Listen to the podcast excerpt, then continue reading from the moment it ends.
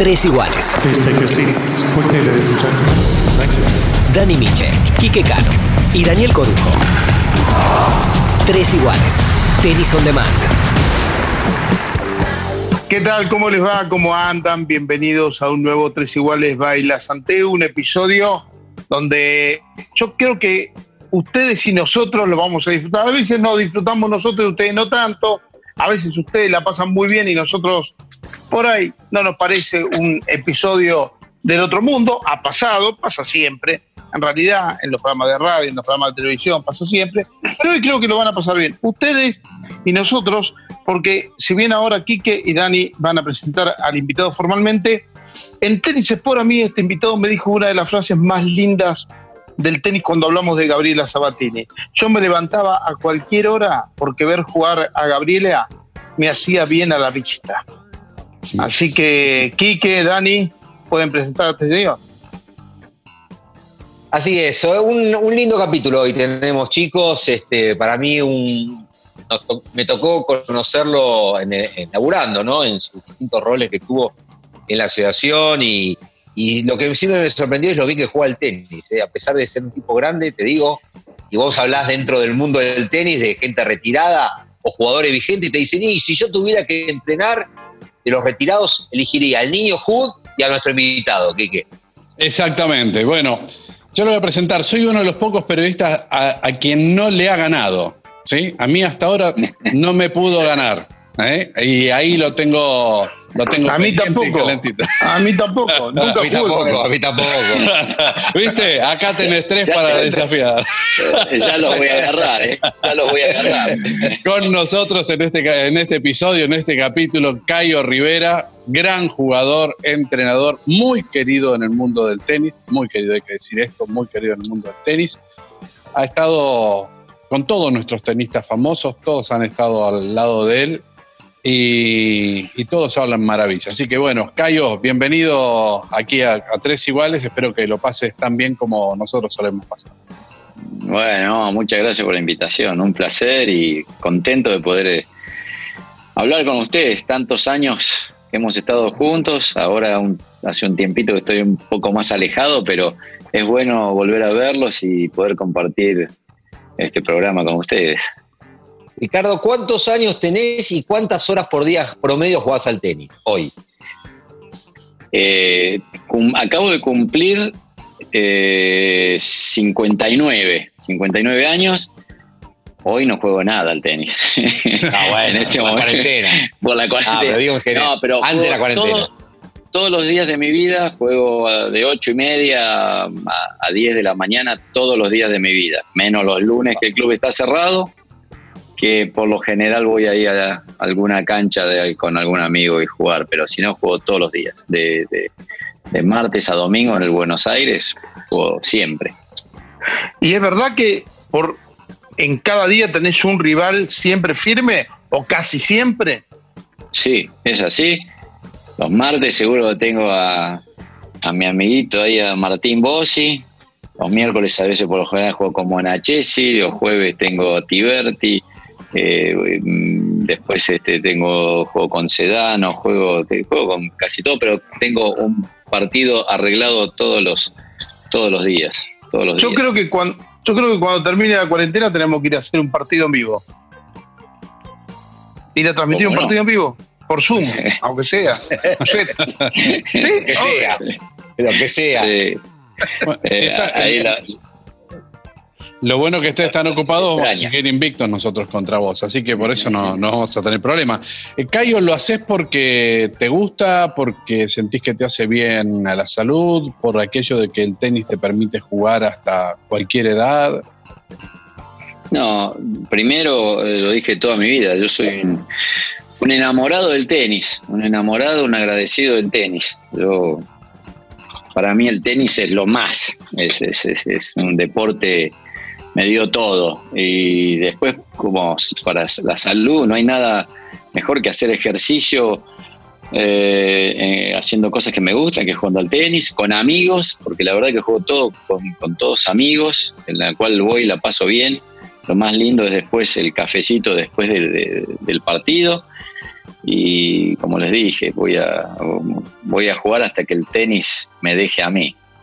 Cuando uno juega con amigos siempre, digamos, la pasa bien, pero a veces aparecen algunas discusiones. De hecho, ha habido eh, personas del mundo del periodismo, del espectáculo, así que han tenido algunos inconvenientes y muchos que se han alejado eh, porque le robaban pelotas. ¿O tenés alguno así con el que te sale eso? Que no, fue buena, no me robé la pelota, ¿no? ¿Tenés alguno que sea así medio complicado de los que jugás?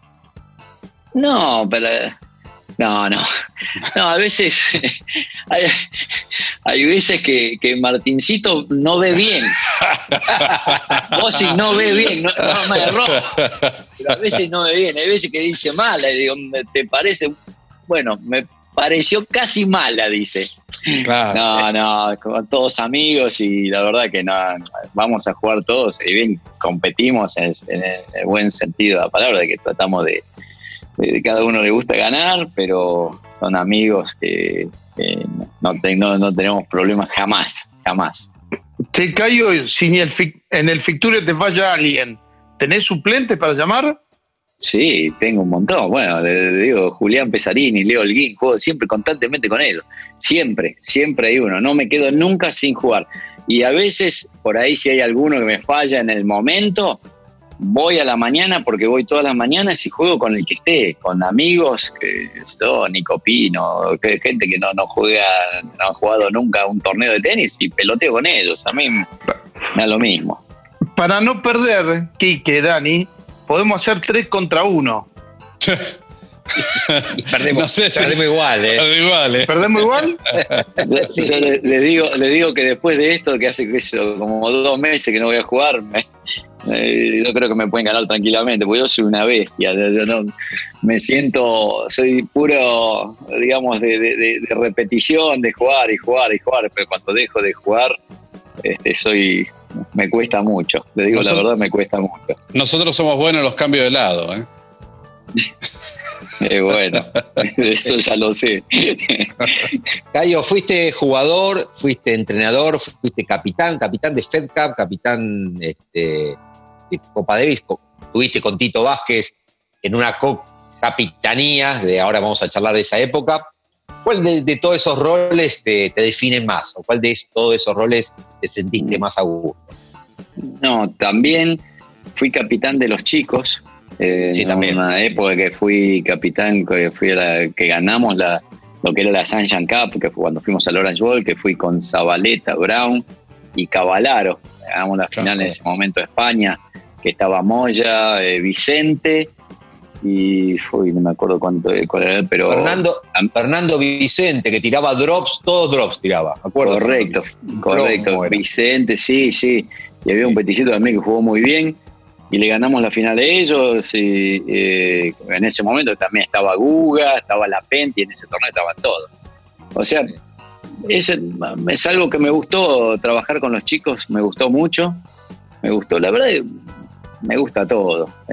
Mientras esté en el tenis, eh, a mí me gusta todo. Me gusta mucho trabajar con los chicos, con las chicas. Yo también pasé, he tenido, tengo las los mejores recuerdos de estar de trabajar con las chicas, con Gisela, Pitu Salerni, Clarisa, Laurita Montalvo, este, Paola Suárez. La verdad, Mariana Díaz Oliva. Tengo la, he tenido buenos buenos momentos con todos. Obviamente, eh, cuando uno pierde tiene algún, una amargura, pero lo que me quedó siempre a mí fueron los buenos momentos que he compartido con, todo, con todos los chicos. Inclusive, inclusive, bueno, también fui capitán de Copa Federación con Gaby Sabatini.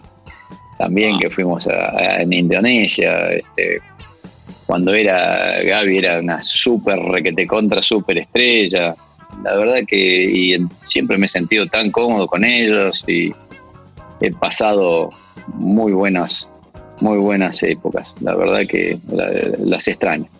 Estás hablando épocas totalmente distintas, o estamos hablando de épocas totalmente distintas, estamos hablando los 80, los 90, principios de los 90, fines de los 90, y estuviste hasta 2011, si mal no recuerdo el año, también con los equipos de Copa Davis, o sea, son todas, eh, tocaste cuatro décadas. ¿Sí? Cuatro décadas. Sí. Estuviste tocando con equipos de, Copa Davis, de hombres, mujeres, chicos. Em, ¿Cuánto cambió el tenis, la relación, los modos de los jugadores en esas épocas? No, yo creo que sí, que ha cambiado bastante. Me parece que ahora hay más gente involucrada, ¿viste?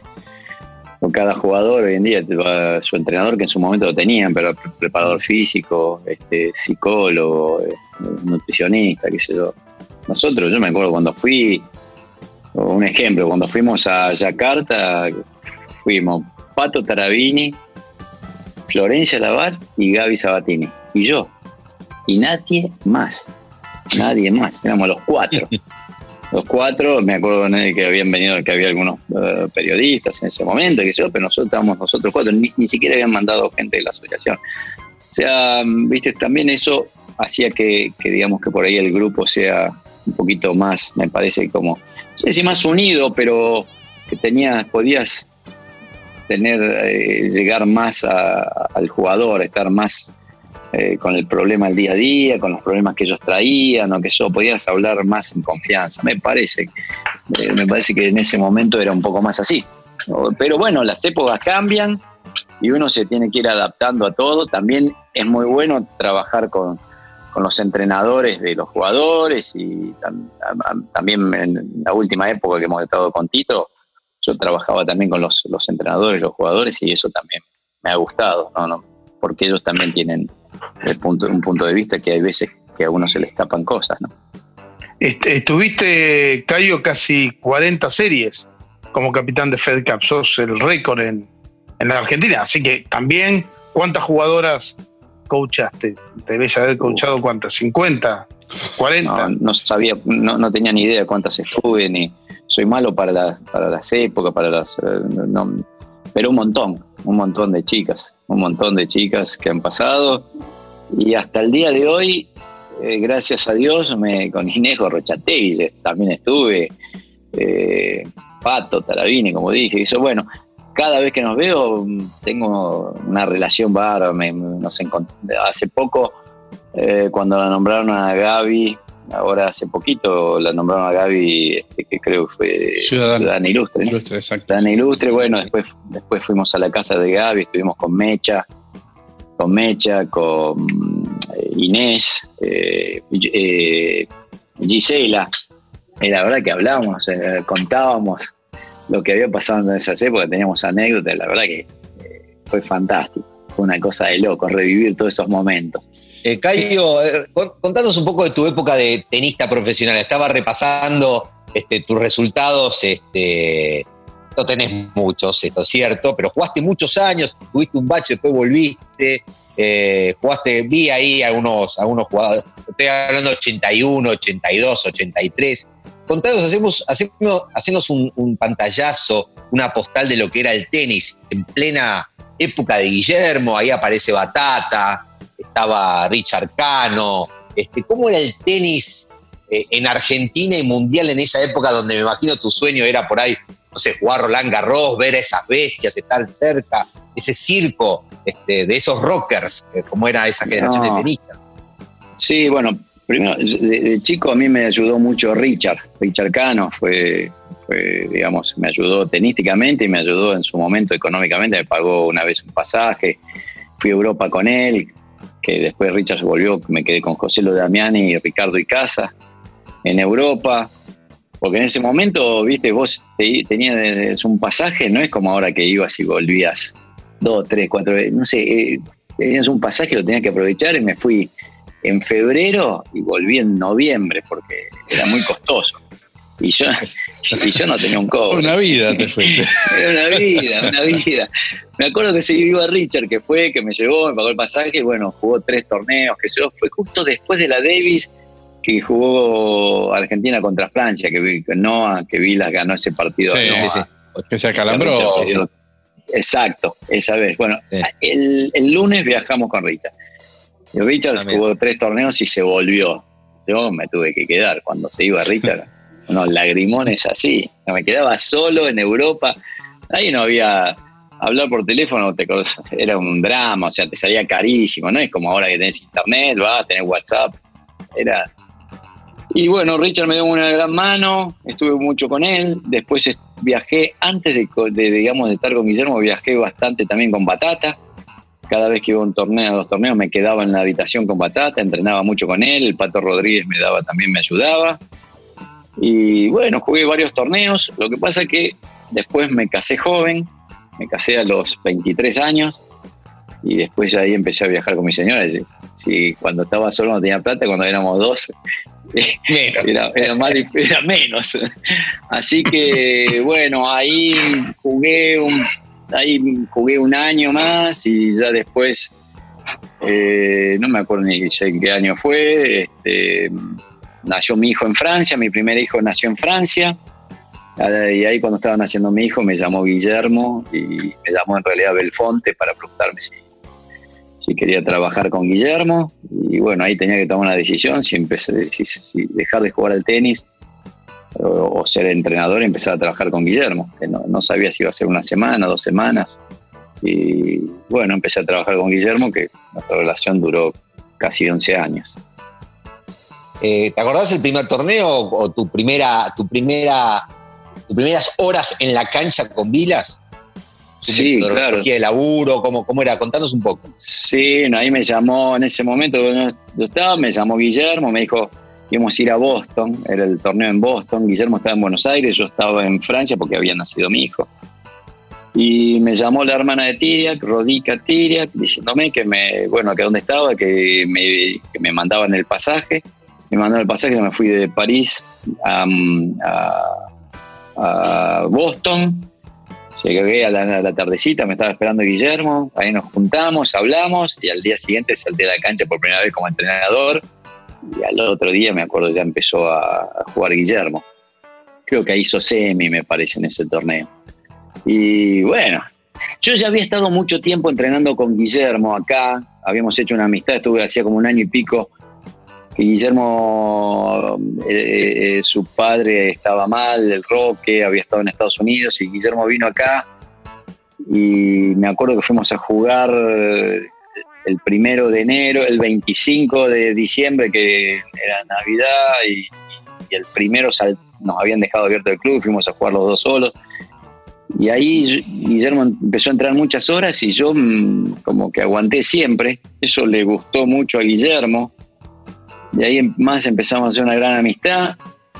Ese año yo me fui a Estados Unidos a jugar, que jugué Forest Hills, y Guillermo ahí me ofreció su casa, me quedé en su casa en Long Island, me dio un auto. Después fui a París, me prestó su casa en París con un auto. Hicimos una amistad y, al, o sea, no fue que de un día para otro Guillermo me llamó, sino que después de esa amistad habló con Belfonte, Belfonte me llamó para ver si yo me, gustaba, me, gustaría trabajar con Guillermo. Bueno, después de hablarlo con mi señora, mis viejos y qué sé yo, porque era una decisión difícil de tomar. Eh, gracias a Dios la tomé porque eh, no estoy para nada arrepentido de haber trabajado con el, con el jugador, para mí, el más profesional que jamás yo he visto. Nunca he visto una cosa igual. Justamente acá te iba a preguntar, más allá del profesionalismo que nosotros lo veíamos, se ha puesto en la cancha, ¿no? Cuando lo que veíamos eh, no era el detrás. Eh, sabíamos el entrenamiento, los que lo hemos visto a ver cuando entrenaba o teníamos la posibilidad. Pero ¿cómo era Guillermo? Porque muchas veces se dice era un tipo que era muy introspectivo, muy reservado, que se guardaba mucho, que las relaciones las cuidaba, que era de poco hablar. ¿Cómo era esa relación de Guillermo? ¿Cómo era Guillermo? Eh, así un poco más en la intimidad, ¿no? En el día a día. para mí, Guillermo, cuando estaba con gente era de una manera. En el momento que nos encerrábamos nosotros dos en, una habitación, en un hotel, cuando era, era totalmente diferente. Totalmente diferente. Guillermo no comía vidrios para nada. Era un tipo que, que sabía lo que quería. Íbamos a la cancha, él siempre de entrada me dijo, vos decime todo, porque era difícil, viste, yo ir y decirle a Vilas, estás haciendo esto mal. Era... Pero me dijo, con el tiempo ya te vas a acostumbrar, yo lo único que yo te dice, me dijo, yo te voy a pagar a vos para que vos me digas todo lo que vos ves, absolutamente todo. Y cuando veas algo que va mal, decime por qué vos crees que, que tiene que ser así o por qué es lo que estás viendo. O sea, que teníamos horas y horas y horas de charlas y, veíamos este veía algo que yo estaba mal, lo hablábamos, él daba su punto de vista, yo daba mi punto de vista y ahí sacamos una conclusión. Eso sí, cada vez que íbamos a una cancha de tenis, cada uno con su cuaderno, cada uno con su lapicera, y anotábamos absolutamente todo lo que pasaba en el entrenamiento de, en el día, desde que me levantaba hasta que me acostaba, lo que relacionado al tenis, anotábamos absolutamente todo, todo. Guillermo, en ese sentido, como les dije yo, profesional como Guillermo, nadie. Él me dio una, una, línea, una conducta, una manera de seguir, que ahí entendí por qué Vilas era, había sido el número uno del mundo. No, no, no por una casualidad, sino porque era un obsesivo de todo lo que él, lo que él hacía, lo hacía por algo y tenía todo un porqué. Y, bueno, la verdad que a mí no solo me sirvió en el tenis, sino también me sirvió en la vida. Eh, estamos hablando en este, en este episodio de Tres Iguales con Ricardo Rivera, Cayo, que como dijeron los chicos, pasó por casi todos los estamentos eh, del tenis. Ricardo, como entrenador, ¿cuál fue el partido que te dio más gusto ver de Guillermo? Que vos dijiste, esto es insuperable. ¿Te acordás alguno? He visto varios, he visto varios. Eh, ¿En qué época estuviste, Cayo? ¿En, en, qué año? No como coach de Guillermo Activo, ¿no? Como Guillermo Activo como jugador. Yo empecé ese año en, en Forest Hills, eh, el año que él hace final contra Noah. Ah, perfecto, sí. Que le ganó Jaite. Eh, exacto, le ganó Jaite. Sí, exacto. De acuerdo. Exacto.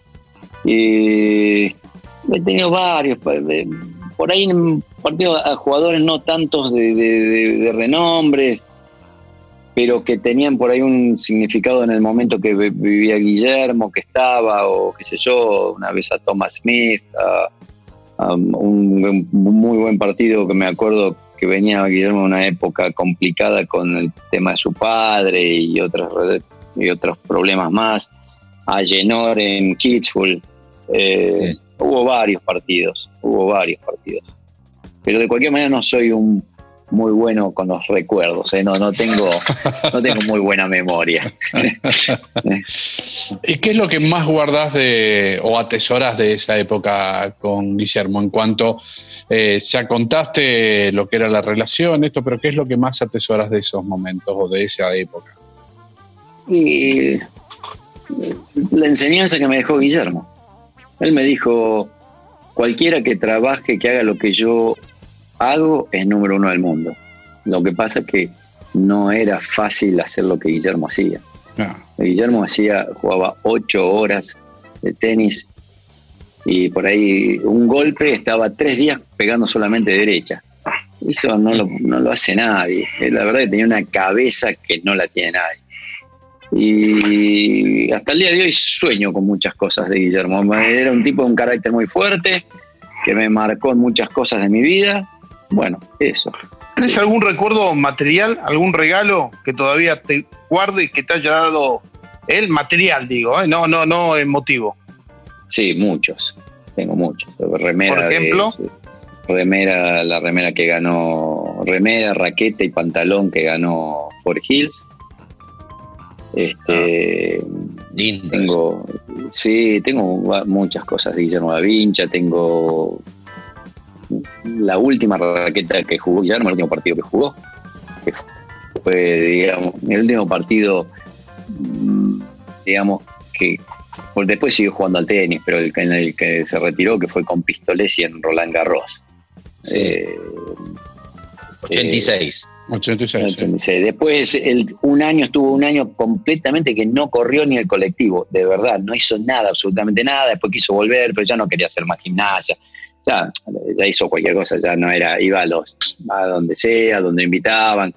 Quería jugar al tenis, pero por, placer y, ya si bien se enojaba cuando perdía, pero no, no, ya, no era más, no era más el Vilas que todos conocimos, lejos de, lejos de. Este, pero sí, recuerdos de Guillermo, de, sí, de eso es eh, material. Y también tengo una cosa que me dejó, en realidad, Guillermo cuando eh, Becker gana Wimbledon, la gana con la raqueta de Guillermo. Con la, 85 a Kevin Carren. Eh, con una puma que era gris, decían G Vilas, las raquetas eran de Vilas. Becker gana, ese modelo se lo empiezan a hacer a Becker y Guillermo cambia de raqueta.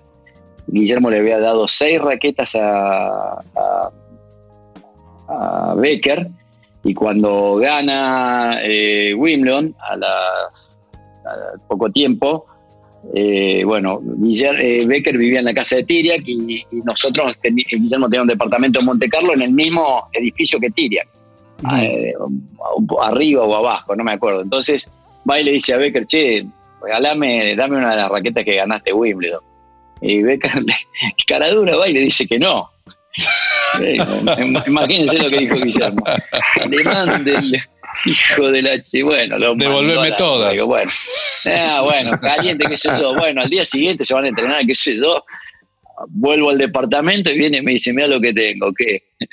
dos raquetas. Había ido y le había afanado dos raquetas. bueno, una de esas dos la tengo yo. Ah, mira. Una de esas dos la tengo yo. Así que ese fue un buen recuerdo. Y en tu relación con, con Gaby Sabatini, porque también tenés muy buena relación con ella. De hecho, estuvieron charlando hace poco, tenés un contacto fluido. Sí, con Gaby, con Gaby, cada vez que viene acá jugamos jugamos, ahora jugamos. Y bueno, y la, esta semana, el lunes, hablé con ella, hablo muy seguido con ella, hablo, hablo, chateamos. Este, sí, tengo una muy buena relación y de hace años, de hace años, años, años, este, que tengo muy buena relación. Cuando Guillermo la empieza a entrenar a ella, yo trabajaba para Guillermo. Pero bueno, eh, ahí estuvimos los dos y si bien el el entrenador era Guillermo, eh, yo estuve todo el tiempo y, digamos, eh, estaba más, un poco más en contacto yo con Gaby en lo que era el día a día. Guillermo iba a los, entrenamientos, era el que dirigía, hacía todo, pero después a la noche que salía a cenar con Gaby, eso era yo. ¿Por qué no funcionó esa relación? ¿O por qué fue tan breve? No, no podía, no podía, no podía andar nunca esa relación. Guillermo. Sinceramente, yo voy a ser sincero, nunca voy, no voy a ser porque, si bien para mí, de verdad lo digo, eh, Guillermo es, es, una de las, de las personas que más sabe de tenis, sabe muchísimo, pero muchísimo, pero le cuesta, le cuesta, le cuesta decirlo, le cuesta dárselos a otros. Guillermo siempre fue muy él, y si bien quería que Gaby gane, pero era, él era diferente, él es, viste, Guillermo no es para ser entrenador. Vos, si vos sos entrenador, a tu jugador te tenés que levantar a la mañana, tenés, por ahí tenés que despertarse, hay una Coca-Cola, este, y son dos, la Coca-Cola siempre es para tu jugador, tu jugador tiene que tener lo mejor para... Guillermo era jugador, no era entrenador. Eh, ya encontré el dato, son 39 las series que tuvo este señor sentado en la, en la Fed Cup, incluyendo, Ricardo, la única que jugó Gabriel acá en Argentina, Tucumán. En Tucumán. En Tucumán, sí. Exacto. Mm. Qué lástima que Gabriela no haya jugado más en la Argentina, ¿no? Más allá de aquellos dos torneos WTA que, que hubo 85-86. Gaby nunca, no sé, no, no, no sé por qué no quería jugar acá, no, no. No, no lo sé. Mismo yo, Después, ya una vez retirado, le dije, le, ofrecí, le ofrecí hacer cuando estábamos con Guillermo, que ya hacíamos, nos habíamos dedicado a hacer algunas exhibiciones. Le ofrecimos hacer Graf, eh, eh, Graf Sabatini. Gaby me dijo, no, Ricardo, te agradezco mucho, ¿no? Después venía con Kurnikova y, no, gracias, nada, gracias. No, no quiso.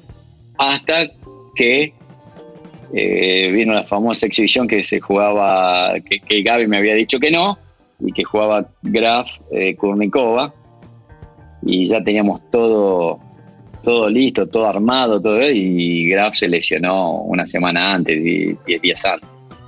Y, bueno, ahí era o perder lo que habíamos perdido, las entradas, el alquiler del club y un montón de cosas, o tratar de convencerla a Gaby. No voy a olvidar nunca, me, llamó Mickey Lowell en ese momento y me dice, Graf se acaba de lesionar. Eh, no, pues, yo me quería matar, me quería matar. Me dije, ¿por qué no hablas con Gaby? No, Gaby, imposible, no hay chance, qué sé yo. Bueno, sale en el diario, Graf se lesiona, no viene a Argentina, qué sé yo. Y bueno, voy a tirar el último piletazo. Y, y la llamo a Gaby. Y te juro, la llamo y digo, hola Gaby. Y me dijo así, mi hola, me dijo, ya sé por qué me llamas. ¿Querés que te salve? Sí, sí. Bueno, me dijo, habla con mi viejo y, y, yo te ayudo. Y jugó con Kornikova ese partido que al final fue, estuvo contentísimo. En Buenos Aires explotó, ella estuvo emocionada, la verdad que es un recuerdo bárbaro. Así que esa es otra de las anécdotas, buenas anécdotas que tengo con ella. Estamos en este capítulo de Tres Iguales Baila Santé con Ricardo Cayo Rivera. Cayo, eh, en, distintos capítulos de Tres Iguales hablamos y fueron invitados nuestros de La Peña, Marcus, Frana, ya sabe dónde voy a ir, ¿no? El negro Zabaleta. Coincidimos, hicimos todos los tres periodistas que te están entrevistando. Somos viejos y tenemos muchos años de cobertura de tenis y muchas Copa Davis vividas, muchas. No te vamos a decir que la final del 81 en Cincinnati, ¿por qué no? Pero digamos que desde el 88, 89, 90 ya empezamos. Y vamos al 94 y yo creo un escalón más abajo de la final de Mar del Plata, que para mí es la reina de, los bochornos de Copa Davis histórico, este, por, X, por miles de razones, obviamente. Creo que la princesa podría ser el partido del 94 con Uruguay, donde vos fuiste capitán, donde fue todo un bochorno, ¿no? No solamente algunas cosas de nuestros jugadores, sino el público, los dirigentes uruguayos, el resultado, este, hasta la final de la Copa del Mundo de Brasil e Italia ese día fue un bochorno.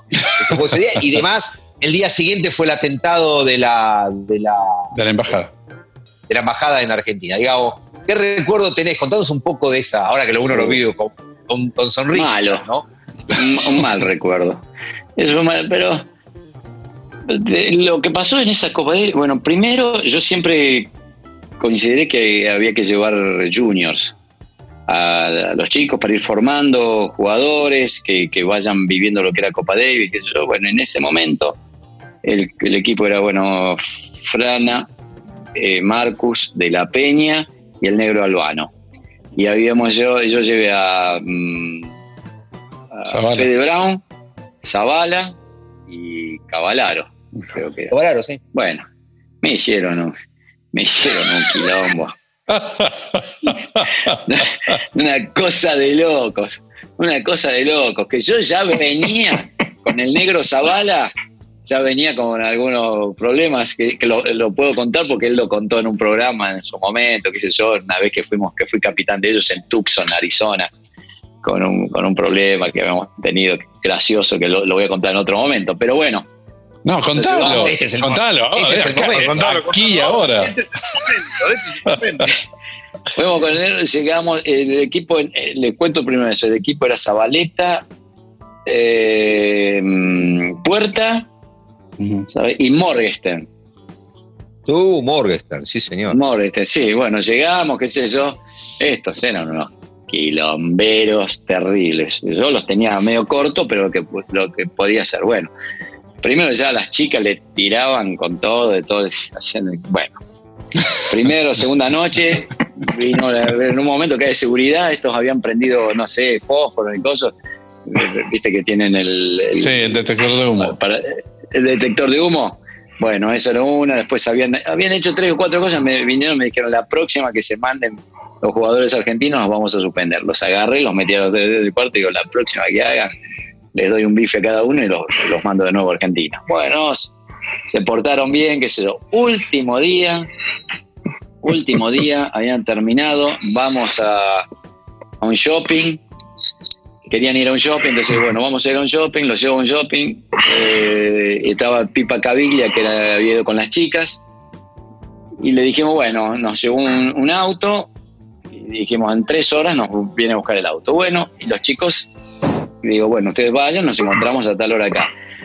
Eh, resultado que a las tres horas, ah, antes de ir, había pasado hacía esa semana, en esos días, Capriati había robado no sé qué cosa. Ah, sí. Ah, ¿Recuerdan que sí. había robado un anillo. En la joyería, sí. Sí, Sí, le digo, escúchenme, no se vayan a hacer los cancheros que hacer la de Capriati porque ahí sí que terminamos, terminamos todo mal. No, Cayo, quédate tranquilo, quédate tranquilo, quédate tranquilo. Bueno, bárbaro. Bueno, vamos, ya, a las tres horas nos encontramos en la puerta, salimos, cuando estoy saliendo, de repente veo dos tipos así grandes, así, que vienen corriendo, corriendo, que yo hago así y lo agarran. Al negro Zavala y a No. Morgenstern lo agarran de acá. Cayo, Cayo, ¿qué hicieron? Empecé a gritar. Bueno, boludez, se habían afanado un par de medias y un par de. Ah, Bueno, el asunto que, bueno, ya venía con esto, ya. Ya venía, sí, sí, ahí lo- los tuvieron ahí detenidos un, un poquito. No era verdad, porque era un par de medias y creo, no sé, y una remera, una, una boludez, una boludez aparte. Pero bueno, vamos al caso de Uruguay. Llego en Uruguay, eh, ya habían tenido problemas, había, estamos en un hotel que tenía un lago con patos, qué sé yo. Todos los días llevábamos, qué sé yo, 50 pelotas de tenis que usábamos, las llevábamos para el día siguiente hacer, agarraban, el pobre pato, creo que no quedó un solo pato, lo mataron a pelotazo a todos los patos.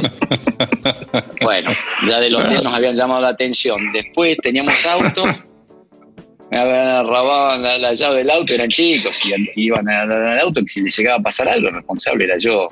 Entonces ya, ya venía todo mal. Y de la peña los apañaba, yo los yo era el duro y de la peña medio como los apañaba. Bueno, llega el momento que vamos a jugar, de la peña obviamente él quería jugar, yo decidí en ese momento que juegue Frana y Albano el doble. Eh, obviamente de la peña totalmente eh, desconforme, como, como era normal, que digamos que porque todos los jugadores quieren jugar. Vamos a la conferencia de prensa, cuando estoy terminando la conferencia de prensa, yo me levanto y me voy, me estoy yendo y de la peña se queda. Y ahí empieza, a, no sé, habla y que yo dice cosas que para mí no debería haber dicho, porque las cosas se, se hablan en el equipo y quedan en el equipo. Bueno, eso fue, fue un escándalo, a- al margen de, como dijeron, todo lo que pasó con.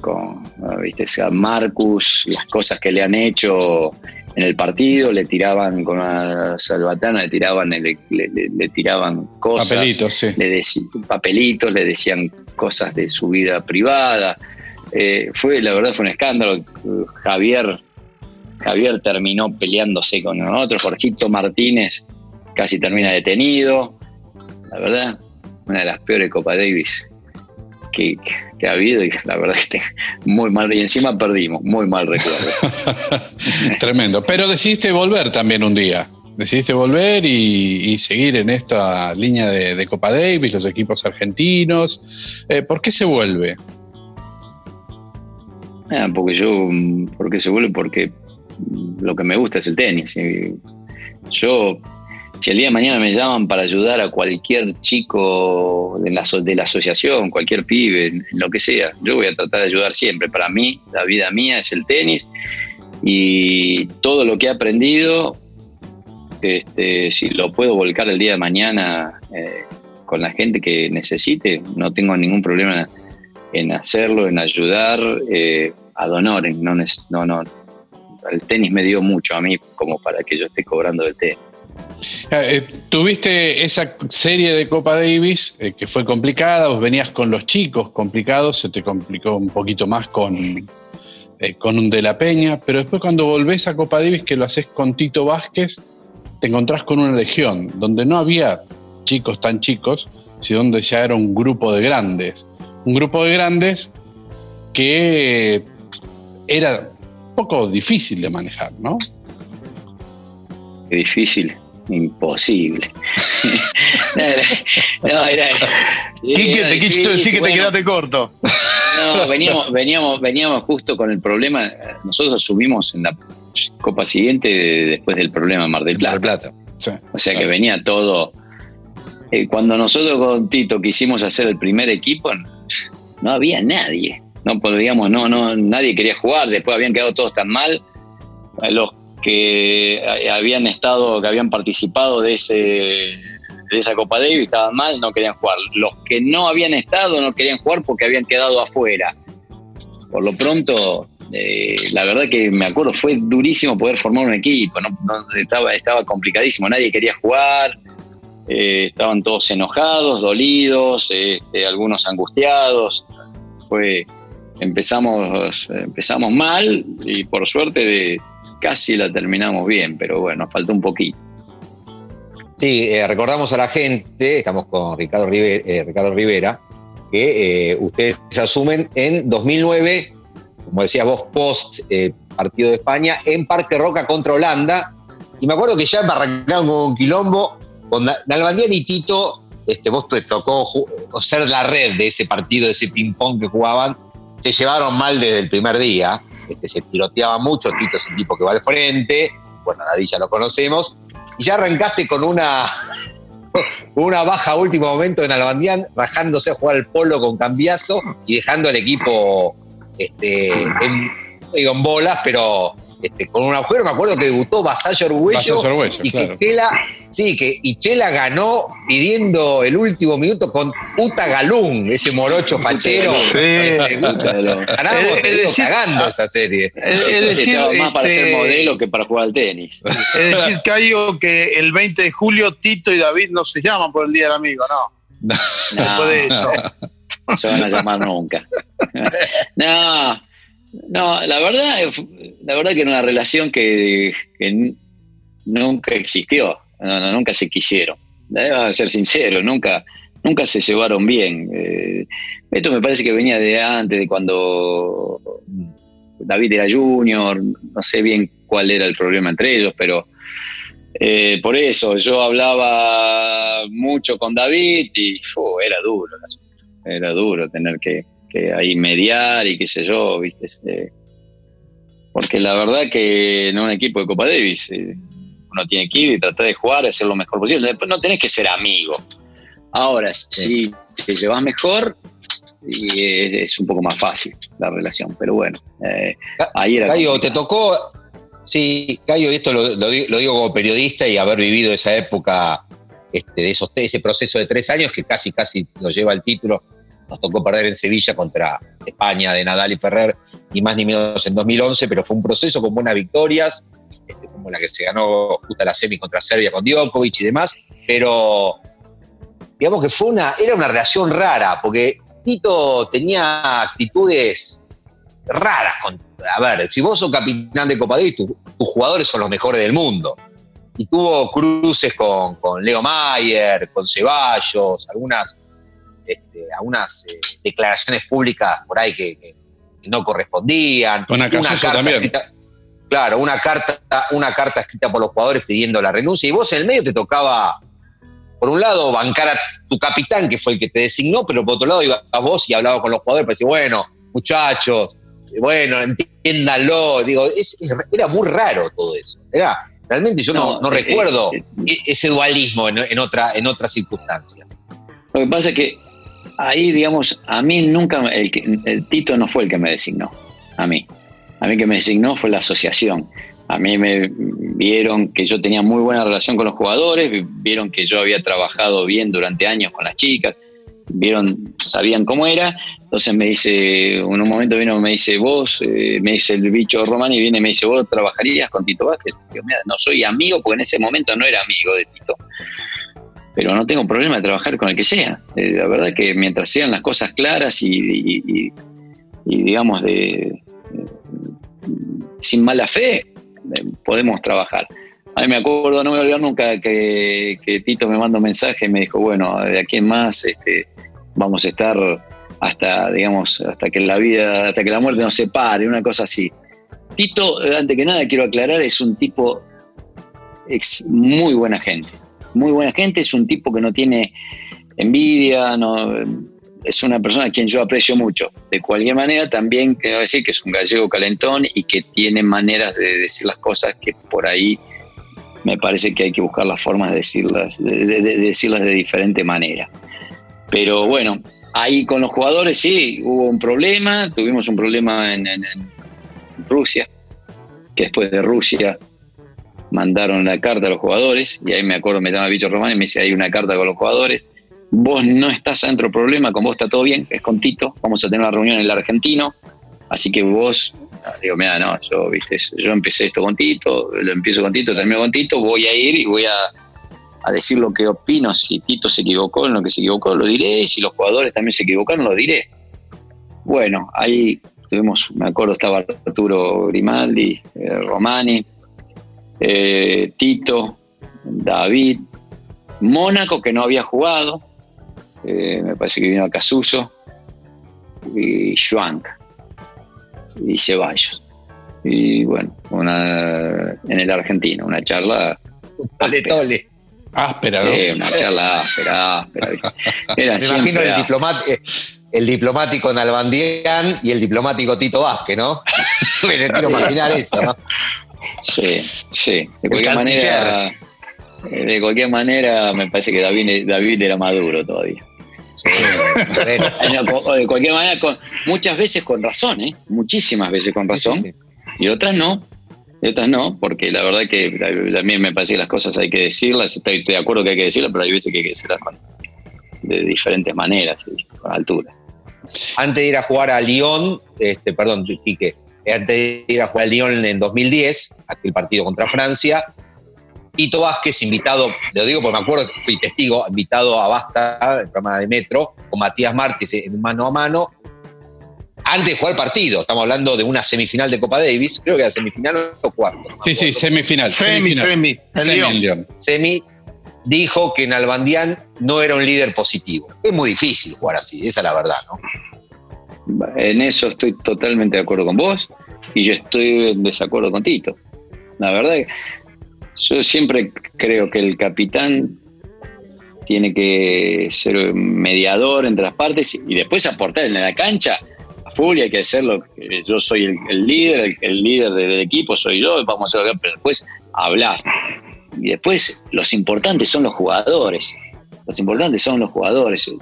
Yo creo que hay que tratar de hablar lo menos posible y tratar de hacer lo más posible después adentro de la cancha. Pero bueno, ahí no estuve de acuerdo con Tito, para nada para nada. Porque en ese momento era o David o Del Potro. Ni David ni Del Potro, eran los dos. Eran los dos, eran los dos importantes, eran los dos muy buenos jugadores, como también lo era Chela, Mónaco, eh, Joan, Ceballos. Todos hacían lo que podían y, con algunos les salía mejor, otros les sale peor. Pero este, me parece que el capitán está para, para tratar de solucionar cosas y meterse dentro de las cosas del equipo. Y las cosas que hay que decirlas hay que decirlas dentro del equipo. Eso es lo que yo opino. Y, viéndolo y habiendo vivido todo esto, para vos, ¿tenés una opinión? ¿Fue un líder negativo o positivo Nalbandián? Qué compromiso. No, David, yo, yo lo que sí me. no, no tengo dudas, no tengo ningún tipo de dudas que David quería ganar la Copa Davis. Sí. Lo que tenía que ganar de Copa. Y también creo que se equivocó en un montón de cosas, en un montón de cosas, con su afán de, que por ahí tenía demasiada facilidad, como que era, era un, se, se, sentía líder y que yo creo que me parece que se equivocó en un montón de cosas, pero no tengo duda de que David quería ganar y que era un eh, era importante para el equipo, como lo eran los demás. Pero bueno, él que era el que se ponía un poco a veces el equipo un poco al hombro, me parece que debería haber tratado de, por ahí de ser, de bajar a veces un poquito más de, los decibeles afuera de la cancha. Eh, estamos hablando con Cayo Rivera en Tres Iguales en este episodio. Eh, Cayo, más allá de la final del 2011, se recuerda mucho aquel partido ante Suecia en Estocolmo en el 2010, donde David llega horas antes. No solo eso, y después lo tenés que convencer que fue el quinto punto. Contanos un poquitito de eso. No, quería jugar David el quinto punto, quería jugar nada más que el doble. como primera medida, eh, eh, el equipo era eh, Mónaco, Del Bonis. Ceballos. Era Leo Mayer, Joan Ceballos y Del Bonis. Correcto. Exactamente. Eh, bueno, cuando salimos de, de acá de, Argentina, hacíamos escala en París y París-Estocolmo. Cuando llego a París, veo, abro, prendo el teléfono y tenía 10 llamados de Romani. ¿Y qué pasó? El día anterior yo había hablado con Pico, que estaba en semifinal, creo, de Acapulco. Y me dice, Kai, eh, bueno, me dice, ¿te enteraste? ¿Qué? No, le digo, estamos viajando. ¿Qué pasó? Mónaco se lesionó, no puede jugar. ¿Eh? Bueno, increíble. O sea, lesionado Mónaco, íbamos con Mayer. eh, no, eh, Del Bonis todavía no, no lo habíamos nombrado. Era- Claro. eh, estábamos, estaba Mayer, Joan Ceballos y Mónaco. Bueno, Sí. ahí nos quedaban tres, no teníamos cuarto jugador. Del Bonis viaja el martes. Yo tomé el mismo avión. Claro, viaja, sí, viaja lo conmigo. Lo llamamos a Del Bonis, Del Bonis dice que sí, se viene y se toma el avión. Bueno, era el martes y en eso me llama Lobo, que estaba el entrenador de, de- Mm. de David, y me llama y me dice, Cayo, mira, bueno, me dice, David no, no- no se anima a llamarte, qué sé yo, por- todavía estaba el run run de la Copa Davis. Claro. No sabía David si era bienvenido en el equipo. Sí, además Eh, venía un desgarro él. Sí, estaba desgarrado, sí, me dice, mirá, él jugó, hoy eh, había jugado con Pela en, en Pilará, dice, más o menos se sintió, dice, eh, ¿ustedes lo aceptarían? Y le digo, mirá, lo voy a hablar, lo voy a hablar con Tito, yo por mi parte creo que sí, lo vamos a hablar con Tito, que yo, bueno, cuando era de noche, estábamos, que, que teníamos tres jugadores, había llegado recién del Boni, digo, sé que me acaba de llamar quién, Lobo. ¿Para qué? Por David que quiere venir. Me dice, me estás jodiendo. No, no, no te estoy jodiendo. Eso. ¿Estás de acuerdo? Me dice, ¿qué opinas? Yo, claro, yo claro que estoy de acuerdo con que venga. Si está bien, estoy de acuerdo con que venga, ¿viste? La verdad, bueno.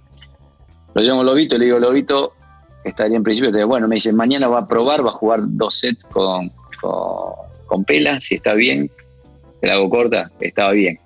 Bueno, ahí dice que viaje, la ITF nos daba mm, tiempo, creo que tiene que presentar, tenía que presentarse antes del sorteo, que era el jueves, Sí. y los jugadores nos habían visto que estábamos tan, tan mal que nos dieron permiso a que David llegue el jueves a la noche.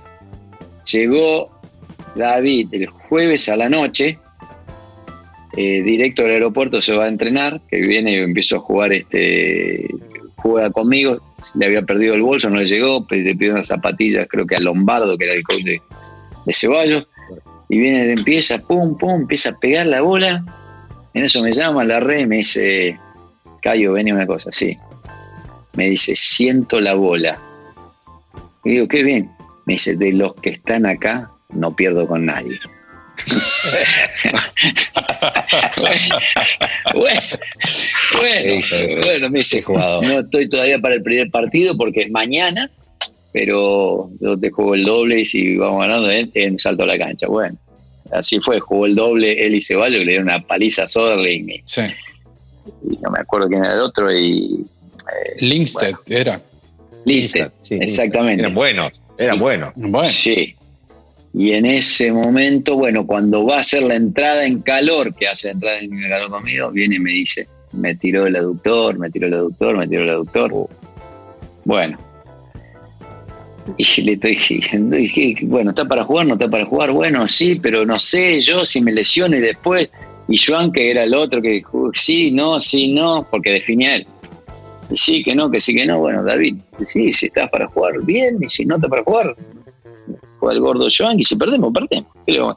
Que sí, que no, fue terrible. no, no, te lo estoy diciendo así, pero no saben lo que fue.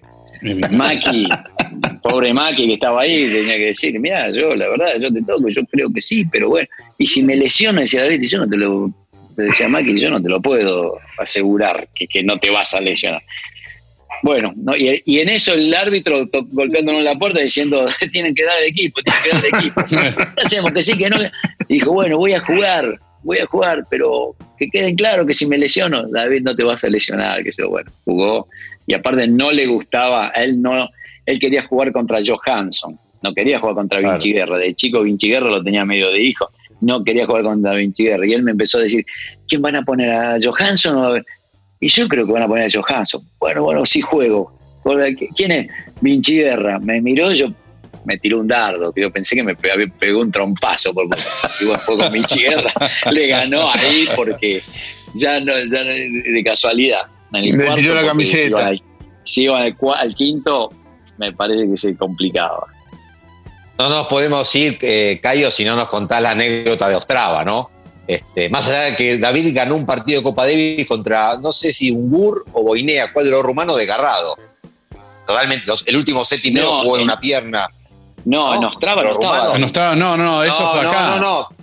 No, estoy aclarando. Digo, ah. además David ganó contra uno de los rumanos en Buenos Aires desgarrado. Desgarrado. Hablando un poco de lo que contabas el partido con Vinci Guerra. Eh. sí, sí. Al grandote este que no jugaba nada. Ungur, claro, sí. Ungur, Ungur. Sí desgarrado. desgarrado, sí, un hijo de. Pero yo te preguntaba lo de Ostrava, cuando este, fue del Potro y llevaste a Mónaco, perdón, a, Casuso, que le habían vendido que iba a jugar el doble con Del Potro, y después se entera que juega con Leo Mayer, cuando te mandan a la habitación a, decir, a convencerlo del Potro y a David, que David te había dicho, jugamos el single y no me rompa más. Esas son cosas increíbles, ¿no? Esas son cosas increíbles. Yo la verdad que ahí también, bueno, si bien eh, Juan era, la, verdad que para el equipo, ojalá dámelo del potro toda la vida, tener un jugador así como él. Pero en ese momento había jugado contra uno que dio positivo, no me acuerdo, un gordito que, no me acuerdo, para soy malo para los nombres, pero le ganó 6-2, 6-1, 6-2, creo, Juan. Y, bueno, dije, vamos a jugar. Le digo, termina el partido y lo miro a Tito y le digo, la única chance que tenemos que Juan juegue el doble. Eh, porque si no, no, no cero chance. Y, bueno, vino, vino David dijo, no, el padre del potro, no, no habíamos, nosotros que este, habíamos quedado con esto con Tito. Y bueno, sí habían quedado, era lo que habían arreglado. Este, que después al día siguiente fue, lo agarró a Verdich, le dio una paliza como pocas veces he visto. Una cosa impresionante lo que jugó el potro ahí.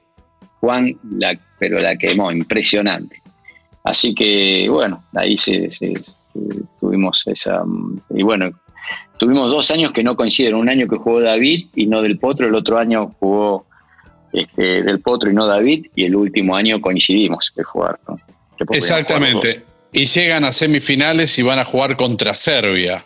¿no? Con un Novak Djokovic que se quedó hasta el martes festejando el US Open en Nueva York y que estaba en duda si jugaba o no, pero ustedes se habían llevado un equipo ahí que lo mostraban con orgullo, que estaba compuesto por David y, ¿cómo es? y, Juan Martín.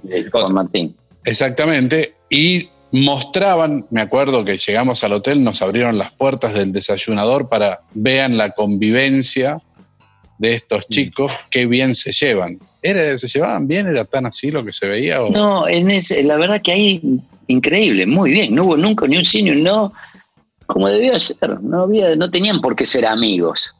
No tenían por qué ser íntimos amigos, pero mm, podés cenar, almorzar, estábamos todos en un equipo tirando todos para el mismo lado. Tuvieron una convivencia bárbara, no hubo nunca ni un signo, no. Y eh, inclusive estuvieron a punto de, jugar el doble.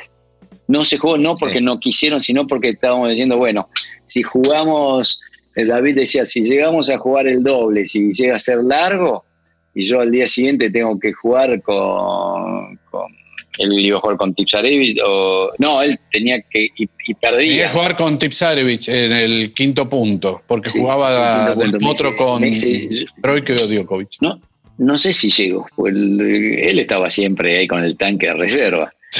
Así que, pero eh, ahí estuvieron los dos, ¿qué hacemos? ¿Jugamos el doble, nos tiramos a salir 3-0 el primer día de, de entrada o, y bueno, resolvimos que no, que tirarnos a los dos ingles, eh, lo cual salió bien, porque la verdad es que el Potro en ese partido fue otro nivel. Eh, yo que abandonó porque tenía cero chances con Del Potro. Cero, cero chances. Y bueno, y ahí se terminó. Después, bueno, vinimos a, fuimos a Sevilla, a pesar que ya ahí ya sabíamos que nosotros ya no íbamos a seguir más. Eh, ¿Eso ya se lo había comunicado a la asociación? ¿Cuál había sido? No, no, nadie. No había comunicado nada, pero nosotros nos habíamos enterado. A pesar de que hasta el día de hoy me pueden decir que no estaba decidido. Eso ya estaba decidido desde antes. 100% seguro. Y, en Sevilla, y para ya ir terminando este que es el episodio de, que tenemos con Cayo Rivera, de Tres Iguales Baila Santé, contanos una pinturita de lo que fue esa final para vos, ¿no? De Copa Davis, una final que la viviste ahí llevando el equipo eh, de cero hasta la posibilidad de ganar la Copa Davis, o por lo menos pelearla. No, es, la verdad que me parece que hemos hecho todo, la verdad que bien, habíamos ido, habíamos mirado los hoteles, los restaurantes, este, el lugar a donde íbamos a jugar, a dónde los chicos iban a cambiar. Eh, vinimos, le informamos absolutamente todo. Fuimos preparados 11 eh, puntos, pero bueno, del otro lado teníamos a Nadal y a Ferrer en un nivel ridículo que, bueno, sabíamos que uno del partido clave para nosotros, el partido clave, clave era del Potro con Ferrer. Si, Juan Martín le ganaba a Ferrer, teníamos una chance y si perdía ya iba a ser difícil porque eh, era muy difícil ganar los otros dos ingleses. Eh, así que, pero bueno, tocó, me parece, agarramos a España en uno de los mejores momentos siempre lo dice David Ferrer, que cree que es uno de los mejores partidos de su carrera, si no sé si no fue el mejor, fue el que jugó en Copa Davis contra, contra Del Potro. Para mí fue un partidazo. Me acuerdo este, cuando, cuando, terminó esa serie, este, Tito se va, se despide, y vos inmediatamente decís, me parece que debería seguir yo, me parece que debería tener eh, la continuidad, hicimos un buen trabajo, perdimos una final lógica, lograron juntar mal que mal a, Del Potro y a, y a que no era fácil. Sin embargo, vos sentí que ya tenían cocinado el tema Jaite Zabaleta. Sí, estaba requete contra cocinado eso. Requete contra cocinado. Que me vengan hoy, que me lleguen, lo voy a. no tengo. Ya pasó y aparte no hay ningún problema. Yo fui, Tito se había quedado, yo fui, tuve un almuerzo con Arturo, Romero y con el bicho. Me habían dicho que no tenían, y qué sé yo, y yo les dije, ya sé que va a venir Jaite, qué sé yo, pues, no tengo ningún problema, me parece que no, no es que, están más que capacitados y, me parece muy, bien. Pero bueno, en un momento me dijo Arturo, ¿y vos podrías trabajar no, con, con, con Jaite? No es que no puedo trabajar con Jaite, pero yo empecé esto con Tito Vázquez y nobleza obliga, lo termino con Tito Vázquez. De acá tres meses, cuatro meses, cinco meses, yo estaré libre, pero yo empecé con Tito y termino con Tito. Y así fue. Eh, no, me, arrepiento porque hice un gran amigo. La verdad que eh, he hecho un gran amigo y es una persona a quien aprecio mucho. Cayo, ¿es verdad que en algún momento vos fuiste a una serie en el exterior y te vio en el ascensor el capitán y te dijo, ¿qué haces acá? Como que le había molestado que vos vayas a ver la serie. Mm, sí, ahora que me decís sí. sí. y dije, nada, vengo acá porque, porque toda mi vida lo hice. Porque toda mi vida hice y cada vez que puedo voy a ir a ver la Copa Davis y la Copa Federación y el tenis. Para mí el tenis de mi vida y, voy a ir siempre. ¿Y, te dolió? Eh, yo nunca tuve problema con nadie. Yo nunca tuve problema con nadie y no, no, no, no he ido nunca por atrás, ni, ni, mucho menos. Así que, no, o sea, te, hay veces que te molesta, ¿viste? Te, sí, te, duele un poco, pero, pero bueno, después la vida sigue y cada uno sabe cómo procedió eh, en la vida. Y, yo creo, me habré equivocado un montón de veces, pero siempre de buena fe, nunca de mala fe y, y, hasta el día de hoy, como se lo dije siempre a todos, si bien estás con la, con la asociación, que eso que digamos, yo, estoy siempre para sumar, eh, para sumar y si puedo ayudar en algo, ayudaría en lo que sea con esta asociación, con la que viene, con la que viene, con la que viene y con la que vendrá. La verdad que el tenis es mi vida. Señoras, señores, hemos terminado un nuevo episodio de Tres Iguales, a menos que alguno de ustedes dos, como hacen, me Ah, hacen siempre, pisen y quieran hacer una pregunta más. ¿Cómo Yo. pasa esto, Cayo? Yo voy cerrando y esto dice, no, quiero una pregunta más. Me dicen, cerrá, y después quedo como el malo de la película. Ahí está, no, no me podés cortar. Quiero destacar la frase final de Cayo, ¿no? Esa que dice, eh, trabajo con cualquiera, me gusta sumar porque el tenis es mi vida. Creo que esa frase cierra un poco justamente lo que ha sido este episodio, ¿no? Eh, este episodio y lo que es el sentir de nuestro invitado de hoy. ¿La pasaste bien, Cayo? Ah, excelente, excelente. Me Bueno. hicieron, me hicieron este, eh, acordarme y rememorar épocas antiguas, eh, no tan antiguas. La verdad que sí, sí, muchas gracias por invitarme. No. La pasé bien. Fue un gusto, fue un gusto, fue un gusto. Señoras, señores, nos vamos con Quique, con Dani. Este, este ha sido un nuevo episodio de Tres Iguales Baila Santé. Nos escuchamos cuando no se escucha. Tres iguales. Dani Miche, Quique Cano y Daniel Corujo. Tres iguales. Tenis on demand.